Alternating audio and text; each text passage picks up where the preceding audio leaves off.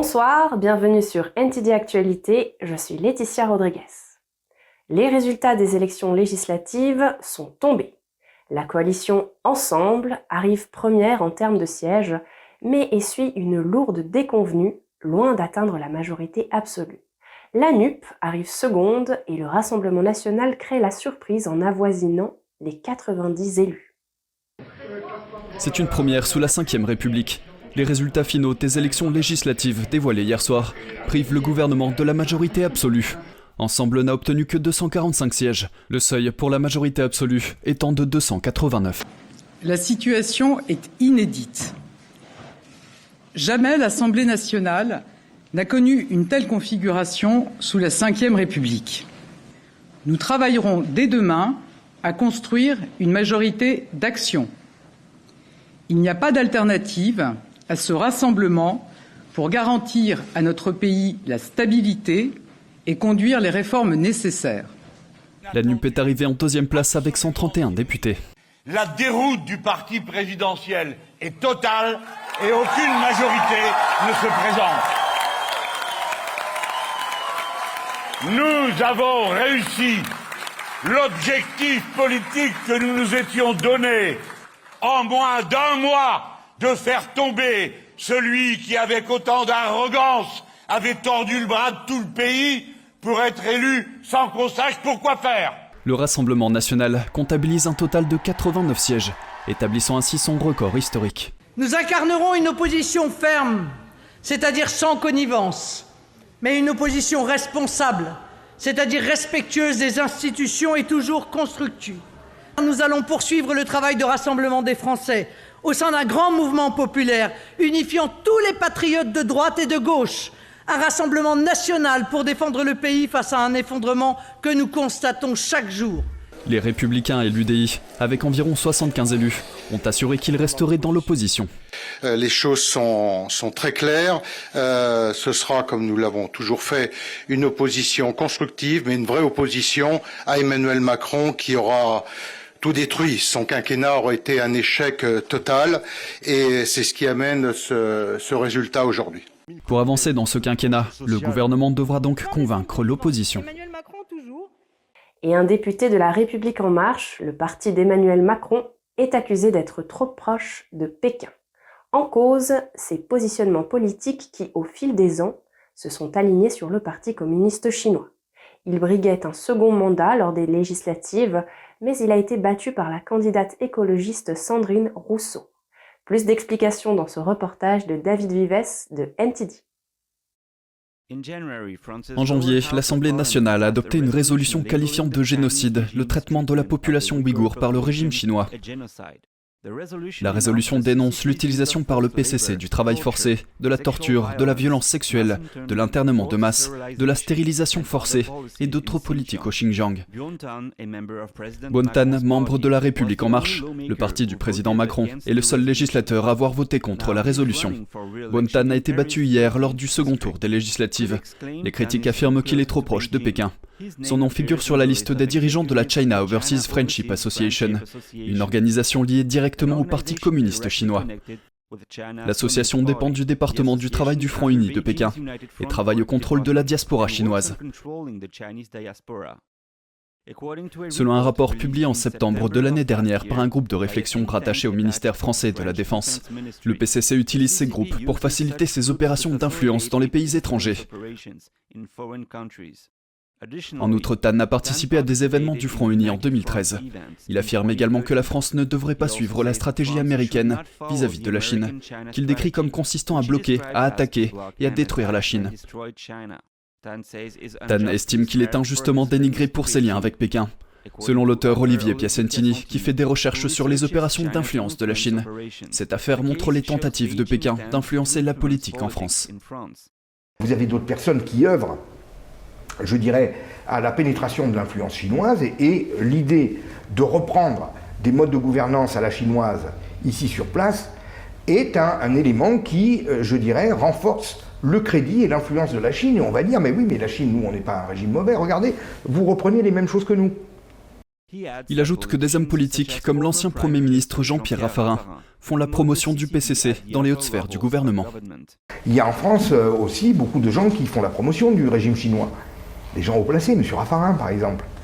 Mais moi j'ai vu des vidéos de lui, mais il est dithyrambique à l'égard de la Chine. C'est carrément, c'est des odes à la Chine. Suite aux élections de dimanche, Buontan cède sa place à l'Assemblée à la candidate écologiste Sandrine Rousseau, qui l'emporte avec 58% des voix. Et à noter que le Parlement européen a adopté une nouvelle résolution condamnant les violations des droits de l'homme en Chine. Entre autres mesures, il a exhorté la Commission à proposer une interdiction d'importation de tous les produits fabriqués par le travail forcé et par les entreprises chinoises répertoriées comme exploitant le travail forcé.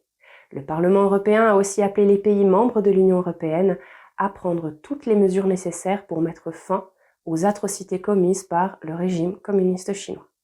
Meta, Alphabet de Google, Twitter et Microsoft se sont associés pour durcir leur position face à la désinformation. Ils se sont accordés pour adopter un code de conduite adapté à l'Europe. En cas de non-respect de ce code, de lourdes amendes pourront être infligées. Twitter et d'autres géants américains de la technologie ont accepté jeudi 16 juin de se joindre à un plan européen de lutte contre la désinformation en ligne. Plus de 30 grandes entreprises et autres organismes ont signé un nouveau code de bonne conduite. Parmi les signataires figurent également Meta, le parent de Facebook, l'unité Alphabet de Google et Microsoft. Ils ont accepté de faire davantage pour lutter contre les faux sites et les faux comptes.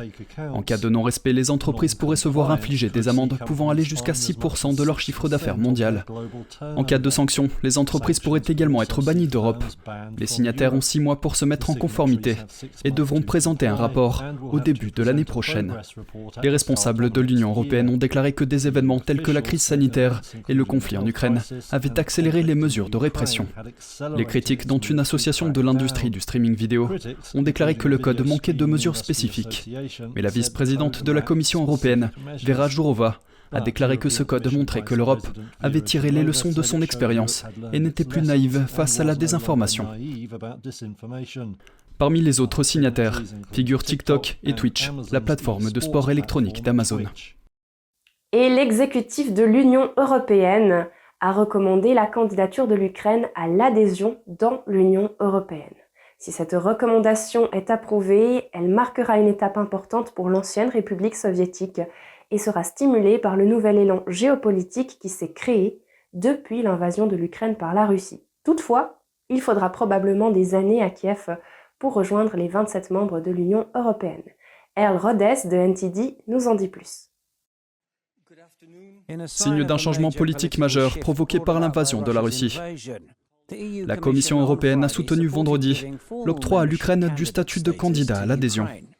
Oui, l'Ukraine devrait être accueillie en tant que pays candidat.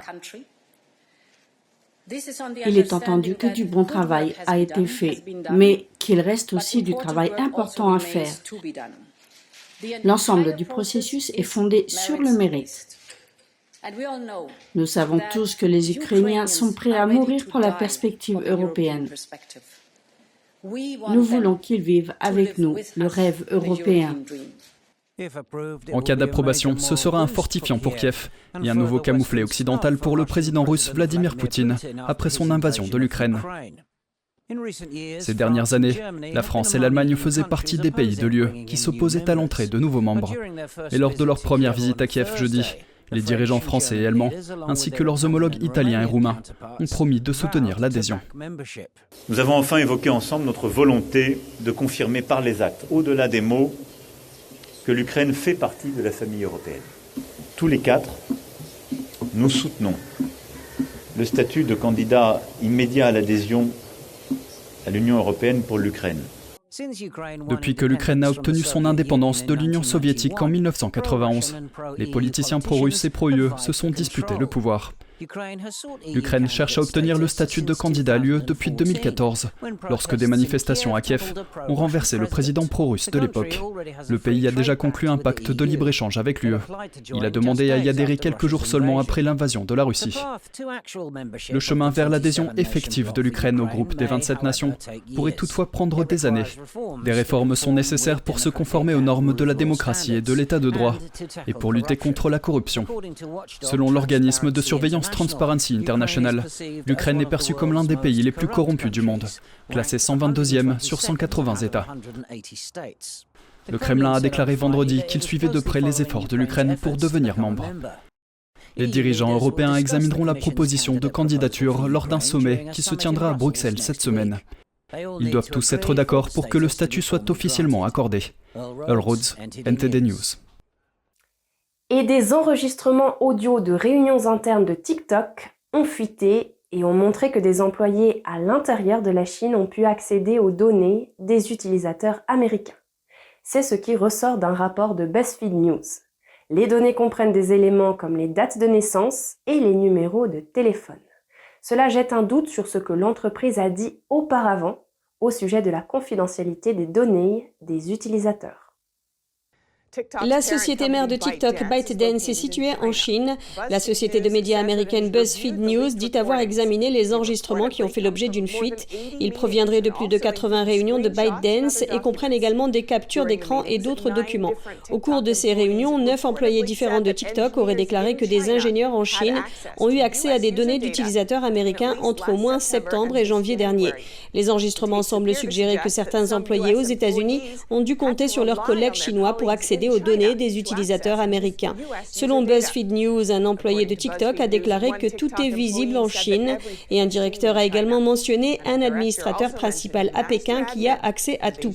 L'année dernière, un dirigeant de TikTok a déclaré lors d'une audition au Sénat que l'entreprise dispose d'une équipe de sécurité basée aux États-Unis qui décide qui peut accéder aux données des utilisateurs américains et qu'elle ne partage pas d'informations avec le gouvernement chinois. Actuellement, les données des utilisateurs américains de TikTok sont stockées dans des centres de données dans l'État de Virginie avec des sauvegardes à Singapour, mais l'entreprise a déclaré vendredi dans un communiqué que 100% du trafic des utilisateurs américains était désormais dirigé vers un centre de données géré par Oracle au Texas. Selon BuzzFeed News, cette mesure s'inscrit dans le cadre des efforts déployés par l'entreprise pour mettre un terme au flux de données quittant les États-Unis vers la Chine. Et la ministre de l'Intérieur britannique Priti Patel a signé vendredi un ordre d'extradition du fondateur de Wikileaks, Julian Assange, vers les États-Unis. L'épouse d'Assange affirme que l'extradition le poussera au suicide et qu'il risque 175 ans de prison. Elle promet de se battre en utilisant toutes les voies légales possibles. Les détails dans ce reportage d'Eddie Aitken. La ministre de l'Intérieur britannique Priti Patel a signé vendredi un ordre d'extradition de Julian Assange vers les États-Unis. Un porte-parole du Home Office a déclaré, je cite, En vertu de la loi sur l'extradition de 2003, le secrétaire d'État doit signer un ordre d'extradition s'il n'y a pas de raison d'interdire la prise de cet ordre. Le porte-parole a déclaré que les tribunaux britanniques n'ont pas estimé que l'extradition d'Assange était oppressive, injuste ou constituerait un abus de procédure et qu'il dispose d'un délai de 14 jours pour faire appel. Stella Assange, l'épouse de Julian Assange, a déclaré qu'ils feront appel, en incluant les preuves que la CIA aurait déjà tenté de tuer son mari. Nous ne sommes pas encore au bout du chemin. Nous allons nous battre. Nous allons utiliser toutes les voies de recours. Le fondateur de Wikileaks, né en Australie, est impliqué dans un combat juridique en Grande-Bretagne depuis plus de dix ans. Un combat qui pourrait se poursuivre pendant plusieurs mois encore. À l'origine, un juge britannique avait décidé qu'il ne devait pas être expulsé, invoquant sa santé mentale. Mais cette décision a été annulée en appel, après que les États-Unis ont donné une série d'engagements, notamment la promesse qu'il pourrait être transféré en Australie pour y purger sa peine. Le nouveau gouvernement australien estime que l'affaire traîne depuis trop longtemps et qu'il faut y mettre un terme. Ce que nous attendons en tant que famille, c'est que le gouvernement australien fasse tout ce qu'il faut pour le ramener chez lui, tout ce qu'il faut. C'est une affaire politique. Elle doit être résolue au plus haut niveau. La saga juridique a commencé fin 2010, lorsque la Suède a demandé l'extradition d'Assange de la Grande-Bretagne en raison d'allégations de crimes sexuels. Après avoir perdu ce procès en 2012, Assange s'est réfugié à l'ambassade de l'Équateur à Londres, où il a passé sept ans. Lorsqu'il a finalement été traîné dehors en avril 2019, il a été emprisonné pour avoir enfreint les conditions de libération sous caution britannique, bien que l'affaire suédoise contre lui ait été abandonnée. Toujours détenu, il se bat contre son extradition vers les États-Unis depuis juin 2019.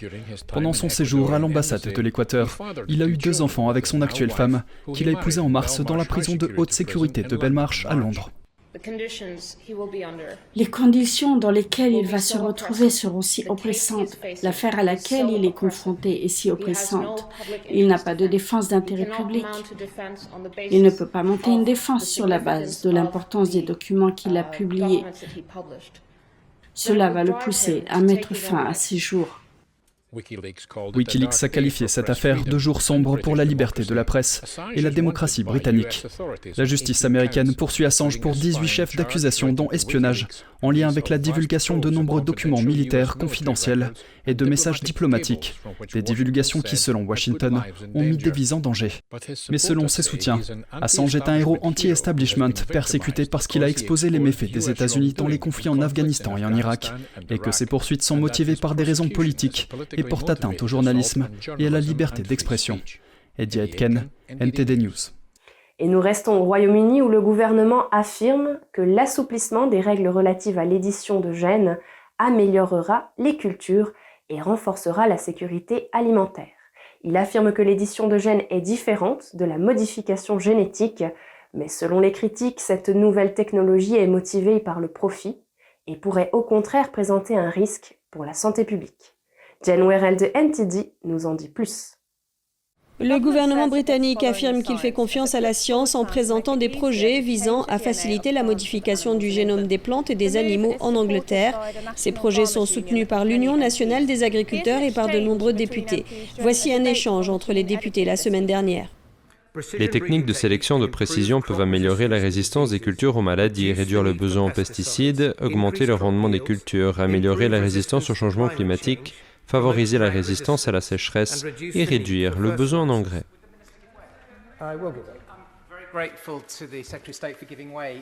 Je ne crois pas que les gens doivent craindre cette technologie. Il ne s'agit pas de créer le monstre de Frankenstein ou d'introduire de l'ADN d'une autre espèce. Qu'il s'agisse du développement de cultures résistantes aux maladies, de la résistance à la grippe aviaire chez la volaille ou de la résistance au syndrome reproducteur et respiratoire porcin, les avantages sont considérables, notamment pour la sécurité alimentaire, l'environnement, et surtout la santé et le bien-être des animaux. Enfin, il y a aussi des avantages significatifs pour la santé publique, car nous réduisons les médicaments, et nous nous attaquons donc à des problèmes tels que la résistance aux antimicrobiens. Mais pour les critiques, l'édition de gènes n'est pas la bonne approche et la technologie doit être réglementée. La fonction des gènes est comme un écosystème. Et si vous changez un élément d'un réseau, ou d'un écosystème, il va y avoir des répercussions, des effets d'entraînement dans tout le réseau ou l'écosystème qui vont changer radicalement la biochimie et la composition de l'organisme, ce qui inclut la production de nouvelles toxines et allergènes. Ces possibilités sont ignorées. Selon Michael Antoniou, il n'y a pas beaucoup de différence entre la procédure d'édition de gènes et la modification génétique. Il pense que la législation proposée par le gouvernement doit être annulée et réécrite. Si les règles sont assouplies en Angleterre, cela signifie que les scientifiques pourront modifier l'ADN des animaux, ce qui leur permettra d'élever des animaux résistants aux maladies. La limitation ici comme vous l'avez peut-être entendu, consiste à modifier un gène, de sorte que l'animal ne soit plus aussi facilement sujet à une infection par un virus, par exemple, pour lui causer, disons, une maladie pulmonaire. Cela semble à première vue très louable, mais nous devons nous rappeler, comme la récente pandémie de Covid nous l'a appris, que les micro-organismes tels que les virus changent génétiquement très rapidement. Nous avons contacté le ministère en charge des Affaires rurales pour obtenir des commentaires et ils nous ont renvoyé à leur déclaration publiée en mai où ils affirment que la technologie améliorera le bien-être des animaux et stimulera la croissance économique. Un autre sujet de préoccupation a été soulevé par ceux qui soutiennent les projets du gouvernement d'assouplir la réglementation sur l'édition de gènes. Il s'agit de l'étiquetage. Le secrétaire à l'environnement a déclaré qu'il n'avait pas l'intention d'étiqueter les aliments génétiquement modifiés. Les consommateurs ne seront donc pas informés de ce qu'ils achètent. Jen Werrell, NTD News, Londres. Et maintenant, direction l'Inde.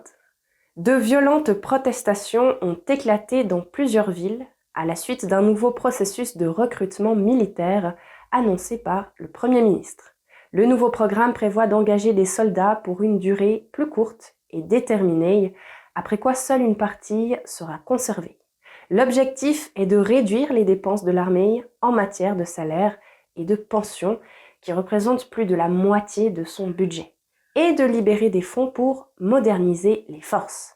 Mais les manifestants affirment que le nouveau plan réduira leurs chances d'obtenir les emplois militaires permanents tant convoités, qui offrent prestige, revenus réguliers, mais aussi un moyen de sortir de la pauvreté pour de nombreux jeunes. Voici les détails.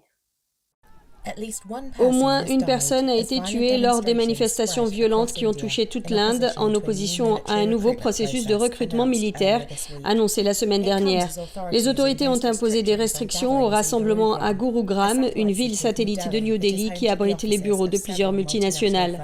Vendredi 17 juin, des manifestants ont mis le feu à des wagons dans l'état du Bihar, dans l'est du pays, alors que les protestations faisaient rage pour la deuxième journée consécutive. Jeudi 16 juin, la police a tiré en l'air pour repousser des foules qui lançaient des pierres dans l'état de Haryana, dans le nord du pays. Le gouvernement du Premier ministre Narendra Modi prévoit une refonte du processus de recrutement des forces armées qui compte près de 1,4 million de membres. L'objectif est de recruter davantage de personnes pour des contrats courts de 4 ans afin d'abaisser l'âge moyen du personnel. Le nouveau système appelé Agnipat ou chemin de feu en hindi recrutera des hommes et des femmes âgés de 17 ans et demi à 21 ans pour une durée de 4 ans à des grades de non-officiers. Un quart seulement seront retenus pour des périodes plus longues. Jusqu'à présent, les soldats étaient recrutés séparément par l'armée de terre, la marine et l'armée de l'air et servaient généralement jusqu'à 17 ans pour les grades les plus bas. Les recrues potentielles s'y opposent, affirmant qu'elles devraient être autorisées à servir plus de 4 ans. Les partis d'opposition et certains membres de Bharatiya Janata, le parti au pouvoir de Modi, ont critiqué le plan de réforme, affirmant que le système entraînerait davantage de chômage dans un pays déjà fortement touché. Vendredi, le gouvernement a annoncé une extension unique de l'âge maximum d'entrée dans le système, le portant à 23 ans en raison du gel des recrutements au cours des deux dernières années dû à la crise sanitaire mondiale. Les forces armées ont l'intention de recruter environ 46 000 personnes dans le du nouveau système cette année et garderont 25% d'entre elles à la fin de leur mandat de 4 ans. Et voilà, c'est déjà la fin de ce journal. Je vous remercie de l'avoir suivi et je vous invite à rester avec nous sur NTD pour la suite de nos programmes.